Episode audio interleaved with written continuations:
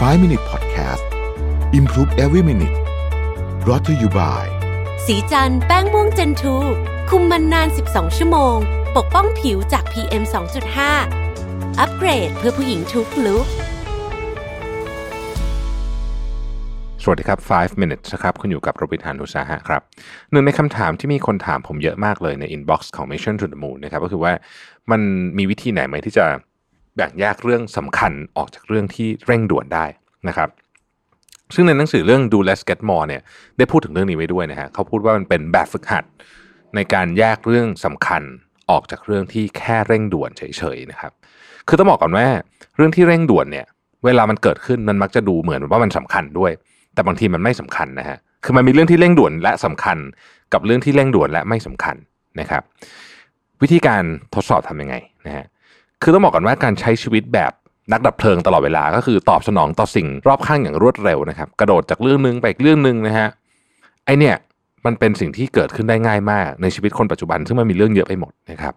แต่การจะหาคำตอบว่าอะไรคือสิ่งที่มันสำคัญ การทำสิ่งสำคัญ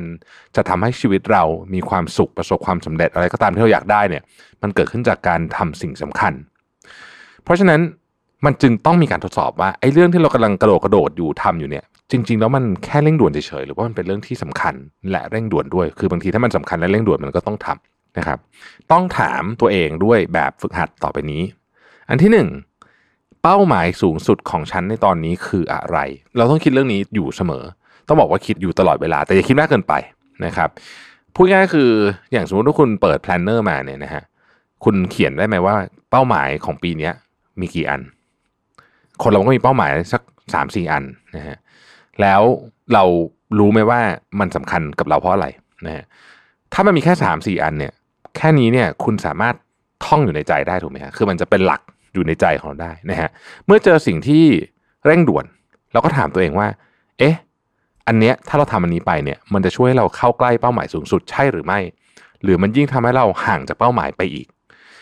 งานบางอย่างนะครับ ยิ่งทำยิ่งทำให้เราห่างจากเป้าหมายสำคัญนะฮะ เพราะฉะนั้นถ้าเราเข้าใจแบบนี้ปุ๊บเนี่ย เราจะสามารถแยกเรื่องที่มันสำคัญจริง ๆ กับเรื่องที่มันแค่ด่วนได้นะครับ ข้อที่สองถามตัวเองว่าจะเกิดอะไรขึ้น ถ้าฉันไม่ทำสิ่งนั้นในตอนนี้ ผู้คนจำนวนมากเนี่ยทำตัวเหมือนเกม pinball ครับเคยเล่น pinball ไหมฮะเป็นเกมที่ผมชอบมากเลยนะฮะตู้ pinball เนี่ยคือพวกเขาเนี่ยพุ่งจากการทำสิ่งหนึ่งไปอย่างอีกสิ่งหนึ่งอย่างรวดเร็วนะครับ ตอบอีเมลนะตอบข้อความประชุมนะฮะ เอ่อ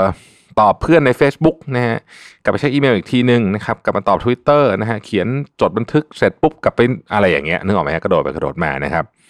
ผลก็คือว่าเวลาทำแบบนั้นเนี่ยเราทำลายแรงส่งที่ผลักดันให้ตัวเองจดจ่ออยู่กับสิ่งใดสิ่งหนึ่งพูดง่ายๆคือเราทำลายโอกาสในการเข้าไปสู่สิ่งที่เรียกว่าเป็น flow state ได้ flow state ก็คือสภาวะที่คุณทำงานแล้วคุณรู้สึกเหมือนลืมเวลาไปเลยครับ อันนี้มันคือช่วงเวลาที่ทำให้งานของเราเนี่ยออกมามีคุณค่ามากๆนะฮะถ้าเกิดเรากระโดดไปกระโดดมาแบบนี้ตลอดเวลานะครับ ยากมากที่จะทำอะไรเสร็จเป็นเรื่องเป็นราวเป็นชิ้นเป็นอันที่มี Impact ได้คุณจะกลายเป็นคนที่ยุ่งทั้งวัน แต่ท้ายสุดวันแล้วเนี่ยคุณแทบไม่ได้สร้าง Impact อะไรเลยนะครับ อย่าเสพติดความเร่งด่วน อันนี้เป็นบทเรียนนะฮะ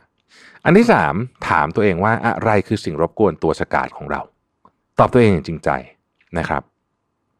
คุณรู้ไหมครับว่าทุกครั้งที่คุณเปิด notification ดูนะฮะในมือถือเลยต่างๆนานาเหล่านี้เนี่ยนะครับหรือแม้แต่เช็คอีเมลเนี่ยนะครับระดับโดพามีนของคุณเนี่ยจะพุ่งสูงขึ้น โดพามีนเนี่ยมันทำให้เรารู้สึกมีความสุขแบบเดียวนั้นเลยนะฮะมันคือหมวดเดียวกับสารเสพติดนั่นเองนะครับจึงไม่น่าแปลกใจว่าทำไมเราถึงมีปัญหาในการแยกแยะสิ่งสำคัญกับสิ่งที่ดูเหมือนจะเป็นเรื่อง สำคัญแต่จริงๆไม่สำคัญเลย มันเป็นความรบกวนแบบเร่งด่วนด้วยซ้ำ notification ในมือถือเนี่ยเป็นอันหนึ่งเป็นตัวอย่างอันหนึ่งถ้าเกิดว่าคุณกำลังทำงานที่สำคัญอยู่ เสร็จแล้วคุณอดไม่ได้ที่จะไปเช็ค notification ในมือถือเนี่ยมันแปลว่าคุณกำลังหลงไปกับสิ่งที่ด่วน ซึ่งคุณคิดเอาเองด้วยนะว่ามันด่วนก็คือ notification ในมือถือ แต่ว่าคุณลืมทำเรื่องที่สำคัญไปนะครับลองใช้เวลาสักครู่หนึ่งเพื่อหาคำตอบว่าอะไรคือสิ่งรบกวนที่เลวร้ายที่สุดสำหรับคุณสำหรับคนส่วนใหญ่คำตอบคือโทรศัพท์มือถือ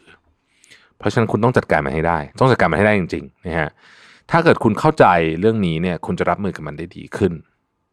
ลองทานข้าวโดยไม่มีมือถือดู หรือเข้าห้องประชุมก็ได้ โดยไม่มีโทรศัพท์ดูนะฮะจริงๆ ปีนี้ผมคิดจะออก policy นี้เหมือนกันนะกลับมาใช้ใหม่เคยออกไปแล้วทีหนึ่งตอนหลังก็ละหลวมกันไปก็คือ ห้ามมีโทรศัพท์ในห้องประชุมนะฮะกำลังคิดอยู่ว่าจะทำดีไหมนะจริงๆ อยากจะให้ทุกคนคอนโทรลตัวเองได้มากกว่า จะได้ไม่ต้องบังคับกันนะฮะ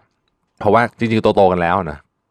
ผมก็เริ่มแล้วฮะที่จะไม่เอามือถือเข้าห้องประชุม โดยเฉพาะประชุมที่มันเริ่มมีคนคุยกันเยอะๆ แล้วเริ่มไม่เกี่ยวกับเรา เราเริ่มถูกโซนเอาเนี่ย บางทีมันหลุดไปหยิบมือถือทีหนึ่งก็ไม่ดีแล้วจริงๆไม่ดี เพราะเราควรจะตั้งใจอยู่ในห้องประชุม คือถ้าเราอยู่ในห้องประชุมแล้วไม่มีประโยชน์เราควรจะเดินออก นั่นคือสิ่งที่มีคุณค่าหรือมี value ที่สุดสำหรับองค์กร เพราะฉะนั้นสรุปว่า